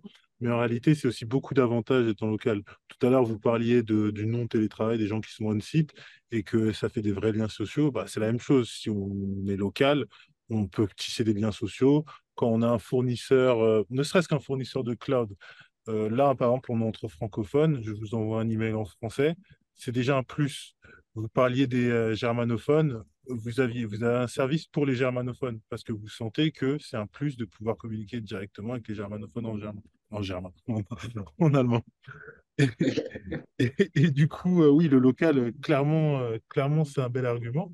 Mais à propos du, green, du Green IT, il y a un hic que moi je soulève depuis peut-être un an, un an et demi, c'est celui du marché du GPU le, marché du GPU, moi j'ai une vision, elle est un, peu en, mode saumon qui remonte la rivière, j'ai envie de dire, mais tout simplement parce que c'est, enfin, c'est difficile de trouver le marché du GPU écologique, et euh, notamment pour le GPU en lui-même, notamment pour le fait que NVIDIA se renouvelle tous les 7-6 mois, et que bah, tous les cloud providers sont dans une course où euh, ils définissent même des prix où ils sont à la limite du rentable simplement parce que euh, pour l'instant, on est sur un marché où euh, bah, il faut attirer le plus de gens et pour attirer les gens, il faut du GPU.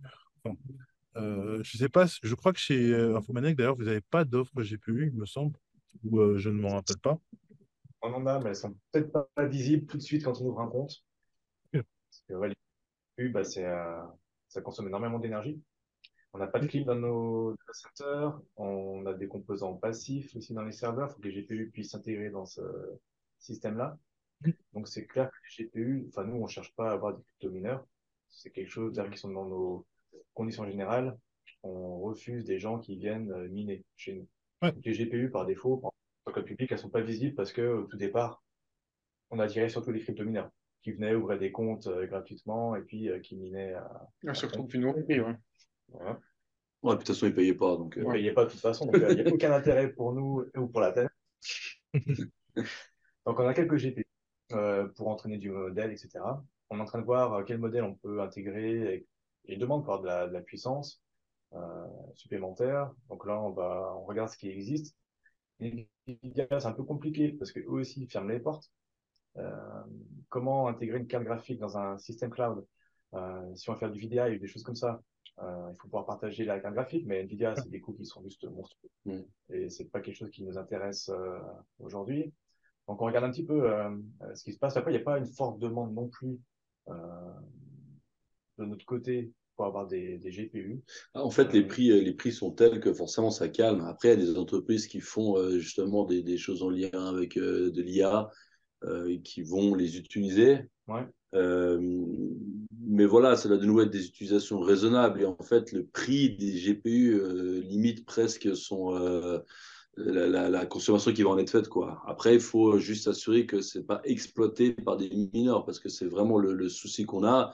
C'est des mineurs de Bitcoin qui font des faits qui comptent avec des fausses cartes de crédit, qui, qui en génèrent plein, qui consomment les GPU, enfin les GPU. Et ça, évidemment, ça, c'est de la pure perte et qu'il faut, éviter.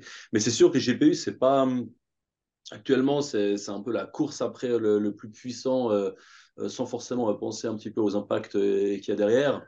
Ça va aussi avec finalement l'émergence de l'IA, avec les demandes qui vont, qui vont de pair. je, il faut, il faut qu'on ait en fait derrière une consommation en fait, raisonnable de ça, c'est-à-dire de, de nouveau faire du code qui est aussi plus optimisé, de ne pas utiliser du GPU pour utiliser, enfin pas le faire pour le, fun. C'est ce que je disais avant au niveau du code, c'est-à-dire qu'un des gros impacts qu'on aura nous, c'est de faire du code de qualité qui fait qu'on va pas devoir raquer des centaines de serveurs pour faire tourner quelque chose euh, bah, au niveau des, GPU, c'est la même chose. Avoir des GPU pour euh, faire des choses que les CPU pourraient faire, ou des GPU juste moins puissants et, d'accepter parfois un délai un peu plus long, etc. Euh, c'est voilà, c'est du raisonnable. Mais heureusement, leur prix en fait limite de, lui-même en fait leur utilisation. Quoi. Et, après, les constructeurs, c'est un peu comme c'est un peu l'histoire de l'évolution technologique. Hein.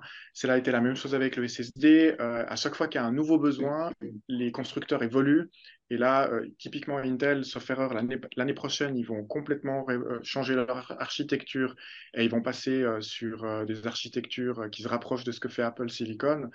Et, je pense que AMD a, aussi du lourd euh, en, développement. Et, je pense que le marché du CPU n'a pas dit son dernier mot non plus, pour certains usages en tout cas. Donc il faudra observer durant ces prochains mois, années, comment évolue aussi le marché euh, du matériel. Mm. L'évolution aussi de, l'énergie va, limiter aussi, euh, au final, on voit la montée des coûts énergétiques et qui ces dernières années, ça va aussi mettre un frein. Alors, c'est dommage que le frein vienne par la pénurie, quoi, mais, mais on va arriver au final, de toute façon, par, par, par une saturation à ce niveau-là, et on ne peut pas dire on va utiliser de plus en plus euh, à jamais, quoi. C'est juste pas possible. Oui, tout à fait. Moi, personnellement, ce que je vois, c'est que euh, durant les dernières années, euh, enfin les dernières années, je dirais plutôt les derniers trimestres, euh, Nvidia sort beaucoup de GPU spécialement dédiés au, euh, LLM, donc les euh, gros modèles d'IA qui ne peuvent pas rentrer. In fine, la barrière est celle de la RAM. Est-ce que j'ai assez de RAM pour faire rentrer mes 70 milliards de paramètres, mes 130 mm. milliards enfin, voilà, Il faut beaucoup de RAM.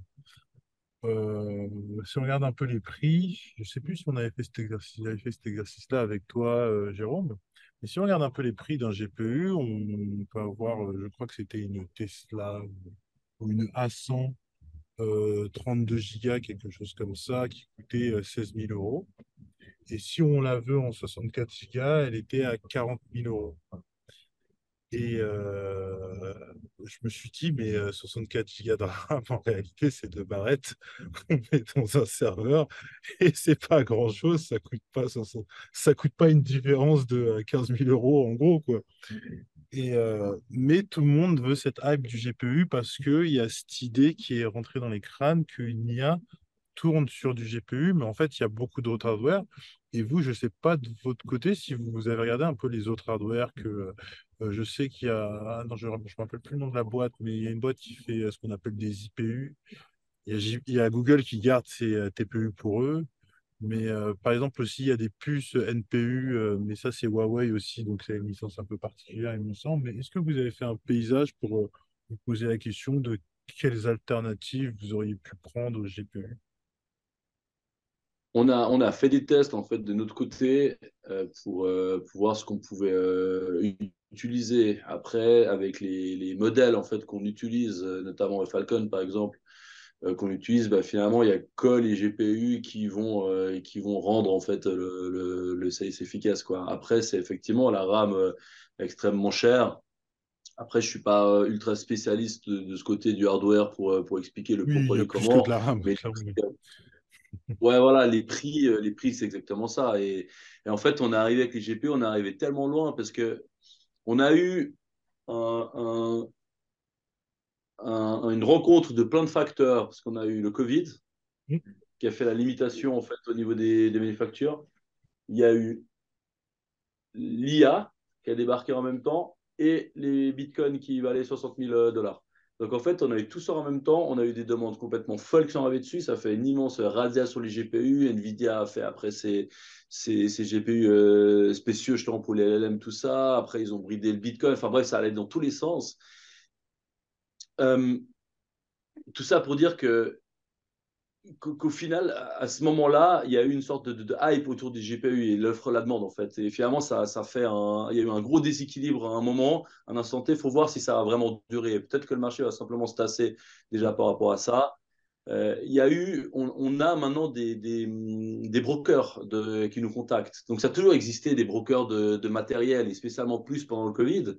Euh, mais maintenant, on a des brokers de GPU. Quoi.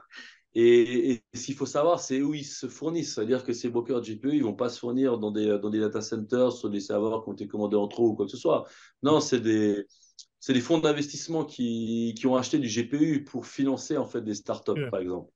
Et c'est ça, en fait, ils les ont jamais utilisés et du coup, maintenant, ils les revendent en fait. Et, et là, on voit en fait à quel point il y a une spéculation à ce niveau-là. Donc, il y a, il y a un dérèglement au niveau de l'offre et la demande et, à mon sens, ça va au bout d'un moment finir par. Euh, par, euh, par retomber. Il y a aussi en parallèle les algos qui sont utilisés en fait par l'IA. Euh, actuellement, c'est fait de cette manière. Je, je, disais ou j'écoutais, je sais plus sur quel podcast ou où, mais justement, on disait bon bah aujourd'hui, c'est comme ça. Mais demain, peut-être que ça va changer. On va faire des algos qui sont beaucoup plus efficaces, qui sont ouais, moins, euh, moins énergivores, en fait, tout simplement. Et, et on va trouver d'autres solutions, aller plus loin. C'est un peu comme les CPU. À l'époque, les CPU, on a l'impression de, de, devoir faire plus en plus petit. Puis d'un coup, on s'est dit, bah, tiens, on fait deux cœurs, et etc. Et, et, on allait sur une autre piste. Bah, L'IA, ça fera la même chose, probablement. Et en gros, il y a, y a, un peu de tout en même temps qui arrive et on s'est retrouvé un petit peu euh, ouais, désemparé. On se dit, oh, mais il y a, y, a, y a, tout ça, il faut, il y a le Covid, il y a le Bitcoin, il y a les GPU, enfin, il y a l'IA, enfin, ça va changer. Bah, euh, moi, je ne sais pas forcément ce que je souhaite, mais je me dis qu'il euh, il faut que euh, ça s'effondre un minimum ou que d'autres technologies prennent des parts de marché dans l'IA parce qu'en fait, là, par exemple, juste à côté de moi, j'ai un stand, je suis au Web Summit, j'ai un stand avec un cloud spécialisé dans le GPU et 90, je crois que c'est 1,50€ de l'heure pour une, un NVIDIA H100 ça n'est pas rentable, ça n'est pas possible. Mmh. Et clairement, euh, eux, ils sont dans une course avec une quinzaine d'autres fournisseurs cloud qui se disent on va être beaucoup moins cher au niveau GPU que les Big Three, les Big Three. Mais ils ne sont pas rentables. Du moins, je ne pense pas qu'ils soient rentables. Et les seuls qui gagnent de l'argent dans cette histoire-là, en fait, c'est Nvidia. Je me dis.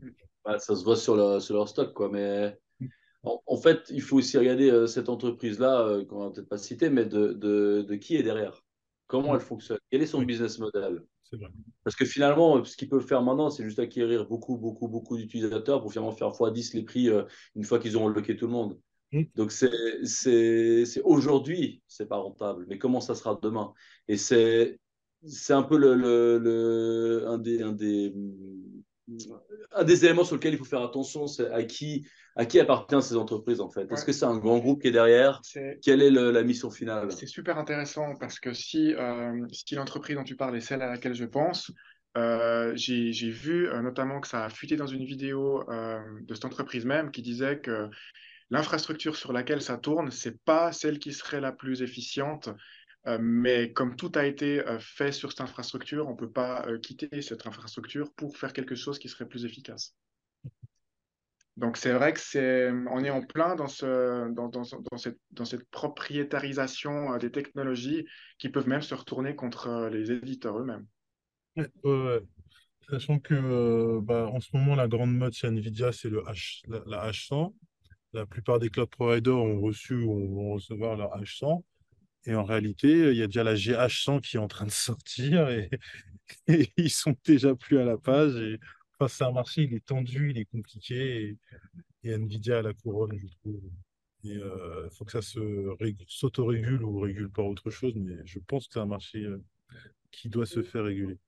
Et, le, vrai euh, problème derrière, c'est les, les, les, algos qui sont utilisés. Hein. On, on le voit bien, là, là on, a, on a notre IA souveraine parce qu'on a une IA qui est basée sur Falcon, mais qu'on a qu'on exploite en fait depuis nos data centers, donc avec les garanties qu'on fournit en fait pour l'ensemble de nos services sur l'aspect des données, etc. Euh, il y a la dernière version qui est sortie, elle demande tellement de RAM qu'elle n'est pas utilisable. il y a forcément derrière, il y a un problème. Donc, euh, on va trouver une solution. D'accord, quand tu me parles d'algo, parce que tu vois, euh, je fais pas mal de. Bah, avec Claude Mercato, je fais pas mal de benchmarks et en ce moment, je lance pas mal de tests à propos d'IA, notamment Polyama pour faire euh, du LLM euh, texte euh, ou du, texte du speech to text et d'autres choses comme ça. Et en fait, les cartes graphiques qu'on a aujourd'hui peuvent faire tourner du code relativement aussi rapidement qu'une GeForce 3080 Ti carte graphique de gamer. Mmh. Et euh, pourquoi? Parce que euh, je ne dis pas qu'NVIDIA vend de la camelote et que les deux produits sont complètement comparables. Je dis que les codes qu'on a aujourd'hui, quand tu les fais fonctionner sur les deux cartes, ils peuvent te donner à peu près les mêmes résultats. Alors qu'il y en a mmh. une qui coûte 400 euh, euros, il y en a une qui coûte 16 000 euros. Cependant, si, si tu regardes les benchmarks d'NVIDIA, ils ne sont pas faux du tout. Hein. Eux, ils savent très bien comment optimiser leur code et comment bien utiliser le hardware, etc. Donc, ils ont fait un code aux petits oignons pour, pour ce qu'ils ont à faire mais euh, c'est un marché trop étrange pour nous. J'aime bien le code, j'aime bien euh, les performances, mais euh, c'est très jeune. c'est très très jeune comme rocher. Et, ça va se stabiliser. Ouais, et au niveau prix, c'est tendu. Et vu qu'on parle de prix, ça me permet de faire une très belle transition vers du coup les prix délirants d'Infomaniac. Euh, comment vous faites pour avoir des prix comme ça? Quel est le secret? Quelle est la sauce magique? Le... C'est assez, c'est assez simple en fait. C'est-à-dire que on, de nouveau, on est indépendant, on obéit qu'à nous-mêmes. Donc, euh, donc à partir de là, on décide de notre rentabilité et on ne court pas après une rentabilité folle pour faire plaisir aux actionnaires. Ça, c'est ce qu'on ce qu'on disait avant. Donc ça, ça nous permet déjà d'avoir des prix en fait qui sont le juste prix tout simplement. L'autre chose qui peut aider, c'est qu'on arrive aussi euh, relativement tard en fait sur le marché du public cloud notamment. Donc on peut aussi bénéficier en fait d'améliorations technologiques, on peut bénéficier de, bah, de typiquement d'OpenStack qui est beaucoup plus mature, qui demande aussi moins de temps en fait qu'à l'époque. Euh, tout ça en fait mis bout à bout nous permet d'avoir des prix qui sont euh, qui sont pas délirants mais raisonnables justement. Et et on mutualise aussi beaucoup. Ouais, parce que Swiss Transfer, K-Drive, Swiss Backup, le Public Cloud, euh, là Olivier tu me corriges, hein, euh, tout ce qui est stockage c'est la même technologie. On a le même brique toujours en dessous. C'est ça, donc en fait on peut mutualiser énormément ce qu'on fait. Ça c'est pour l'humain, pour c'est-à-dire qu'on va mutualiser en fait les compétences euh, au niveau de l'administration de, de, tous ces clusters. Euh, par contre, au niveau du hardware, lui, le prix a chuté énormément. En quelques années, euh, les, disques, euh, les SSD, ça, ça a baissé drastiquement et tout baisse. Et ça nous permet en fait d'avoir des prix qui sont beaucoup plus bah, raisonnables de nouveau. En fait, des concurrents qui ont créé, qui ont, qui ont, qui ont lancé leur service de public cloud il y a peut-être 10 ans, ils sont loqués avec ces prix. C'est-à-dire que s'ils vendent, je ne sais pas moi, 1000 unités à 1 franc, euh, et nous, on arrive derrière, et puis bah, maintenant, vu que tout a baissé, les 1000 unités, on peut les vendre à 25 centimes. Mmh. le concurrent ne pourra pas se dire on va passer de 1 à 25 centimes, c'est pas possible, il perdrait 70, enfin, 75% de son chiffre d'affaires. Donc, euh, c'est aussi ça qui est l'avantage en fait, d'arriver un peu plus tard, c'est qu'on peut mettre des prix qui correspondent à la réalité du marché d'aujourd'hui et non pas à, à un historique qu'on devrait respecter pour éviter de se tirer une balle dans le pied. Donc c'est voilà, les prix euh, ne sont pas délirants, ils sont juste actuels. Ouais, c'est pertinent ce que tu me dis parce que euh, c'est un peu ce que je vois dans le block storage où euh, AWS, au début, je crois qu'ils étaient relativement chers sur le block storage. Après, au bout d'un moment, ils sont mis à 10 centimes à peu près pour les régions Europe et, et North America. Et du coup, quasiment tous les block storage chez tous les cloud providers sont à 10 centimes. Parce qu'ils se disent, mmh. bah, c'est le prix d'un block storage. Donc, on va se mettre à ce prix-là. mais, euh, mais en réalité, ça correspond juste à, à la réalité du, du, leader de marché et pas forcément à, à, la réalité du marché, ni à leur coût en termes d'infrastructure, d'OP, etc. Exactement. En fait, les 10 centimes, euh, c'est à peu près le prix qu'on arrive avoir, euh, qu'on arrive à avoir en fait avec euh, le, le, matos aujourd'hui si on fait une commande en fait euh, presque à l'unité quoi. Mais là on regarde avec AWS la comparaison, eux ils doivent avoir des, des volumes en fait de, de, de, de commandes qui font qu'ils touchent ça avec des rabais énormes. Et finalement le prix que eux obtiennent n'est pas le même que nous on va obtenir. Donc en fait leur marge est encore plus grosse que ce qu'on s'imagine quoi.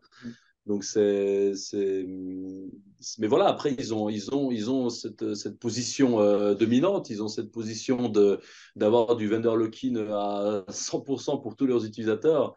Et du coup ils peuvent se permettre de fixer les prix comme ils veulent. Et puis d'autres acteurs qui arrivent plus tard peuvent décider bon bah voilà on va se caler comme eux puis on fait un centime de moins ou alors, on fait comme nous, on décide de se dire, ben non, en fait, on va juste faire le juste prix. On va pas faire un prix euh, hypothétique parce que tel ou tel fait comme ça. Non, on fait le prix qu'on peut faire aujourd'hui pour être rentable et qu'on puisse continuer en fait à, croître. Mm. Et puis après, voilà, que ça déplaise aux autres, ben tant pis. Et c'est ce qui s'est passé typiquement avec les noms de domaine. Les noms de domaine, c'était un marché qui était euh, qui était vraiment euh, saturé en fait avec euh, avec euh, beaucoup d'acteurs qui vendaient des noms de domaine assez chers. On avait, je peux prendre l'exemple du point du point ch qui est l'exemple du donc le point le point ch pour la Suisse, vendu qui était vendu par nos concurrents autour des des, des, 35 francs euros, c'est la même chose, donc autour des 35 francs euros. Et, et, nous, on est arrivé et on a calculé, on s'est dit, bah voilà, il va être 8,90, 8,90, pardon. Donc, euh, donc voilà, de nouveau, ils disent, mais c'est pas possible, comment ils font? Mais c'est juste le vrai prix. C'est-à-dire que nos concurrents ne peuvent effectivement pas passer de 30, 35 à 8, 90 parce qu'ils perdraient tout ça qui leur ont permis en fait de grandir, d'engager des gens, ils ont du salaire à payer, mais nous, on vient plus tard. Pour nous, le nom de domaine, notre métier à nous, c'est l'hébergement, notre métier, c'est les mails. Euh, notre métier, ce n'était pas le nom de domaine. Donc, on arrive en fait avec un service beaucoup plus, beaucoup plus euh, réglo en fait en termes de tarifs parce qu'on est de nouveau au prix du marché au jour où on le lance. Ouais. Ok. Euh, Jérôme, on, va on, va lancer le, hashtag hyper, hyper voleur au lieu de hyperscaler, tu vois. Peut-être que ça marchera, je sais pas. Ouais, c'est pas mal. Hyper roller. ça va pas non plus être le mot de la fin, mais je pense qu'on en a terminé pour aujourd'hui. Messieurs, je vous demanderai juste si vous avez un mot de la fin, euh, quelque chose que vous voulez laisser euh, dans les mémoires, sur Infomaniac, sur la vision du cloud ou sur ce que vous voulez. Je vous laisse euh, juger. Ben, je sais pas si on a tous un petit, petit mot à dire, mais euh, moi j'ai envie de dire à, tous les auditeurs euh, de, de venir voir en fait ce qu'on fait, de découvrir ce qu'on fait, de découvrir notamment nos valeurs. Euh, on n'a pas cité avant, mais il y a la page Nous Pelions sur infoac.com euh, slash nous Lyon, je crois. Au pire, on cherche hein, sur votre moteur de recherche favori. Et, vous voyez un peu tous nos engagements. Et après, voilà, de tester nos outils, de voir ce qu'on fait, puis de pas hésiter à solliciter notre support, de voir aussi qu'on a un support qui est ici, qui est local, qui parle français, qui aide, qui est proche euh, du client. Et c'est, hum, je pense, voilà, c'est la meilleure chose qu'on peut faire de nous aider, finalement, c'est d'utiliser nos produits. Et moi, j'aurais envie de dire euh, bah, déjà qu'on recrute en permanence. Donc, s'il y a des gens qui sont dans la région genevoise, le Grand Genève, pas hésiter à regarder nos offres d'emploi et euh, de... Ça m'échappe. Je vais repasser le mot à Olivier, du coup, qui a dû réfléchir. Et moi, je... mot de la fin, moi, je vais lancer des recrutements. Ah oui, et moi, ça me reviendra à ce que je voulais dire. Euh, mais ouais, n'hésitez pas à, venir voir nos produits. Ce que, ce qui ce que j'aime bien, moi aussi, c'est que je suis toujours surpris de ce qu'on fait. Ça, je trouve ça cool. On est employé, on bosse, mm. et euh, on, fait un truc, on fait waouh, on a fait ça, quoi. et mm. ça, c'est un truc jamais retrouver ailleurs dans les autres entreprises. C'est un truc qui me plaît. Et euh, venez tester nos, produits, ça vaut le coup. Et, voilà, ça m'est revenu, c'est euh, on croit que en Europe, on n'est pas capable de se subvenir à nos propres besoins numériques. Et c'est vraiment une croyance. En réalité, le fait de maîtriser ce qu'on fait, de le développer par nous-mêmes, de, se baser sur des technologies libres, ça donne beaucoup plus d'avantages en termes de sécurité, en termes de confiance auprès des clients, qu'en passant par des développeurs, euh, des hyperscalers qui, verrouillent tout et qui n'ont pas forcément les mêmes intérêts, les mêmes valeurs que nous. Et du coup, oser choisir des entreprises locales, que ce soit du Exoscale, du OVH, du Infomaniac, ou n'importe ce que vous voulez, mais voilà, des, des, boîtes qui produisent en Europe, qui créent de la valeur en Europe, qui payent leurs impôts en Europe, et euh, vraiment faites cet effort. Et si ça vous fait peur, faites des solutions hybrides, testez euh, en, simultané et vous verrez que bien souvent, à performance égale, euh, vous serez bien surpris du résultat et encore plus quand vous contactez le support technique d'entreprises qui sont proches de chez vous. Tout à fait. Eh bien, merci messieurs, c'était vraiment un plaisir. À toi, auditeur, tu peux nous suivre sur les différentes plateformes de podcast, tu peux nous retrouver sur YouTube, tu peux nous retrouver également sur LinkedIn, sur Twitter. Et je t'invite à juste t'abonner, nous suivre, parce qu'on partage toujours beaucoup de news, ce podcast, des études, des benchmarks et plein de bonnes choses. Euh, maintenant, il ne me reste plus qu'à vous souhaiter une bonne journée à vous, messieurs, une bonne journée à toi aussi, Jérôme. Salut. Euh, allez le Servette FC, allez l'Europe et puis allez la France. merci, merci. merci. Eh bien, bonne journée à vous tous. Merci beaucoup. Merci,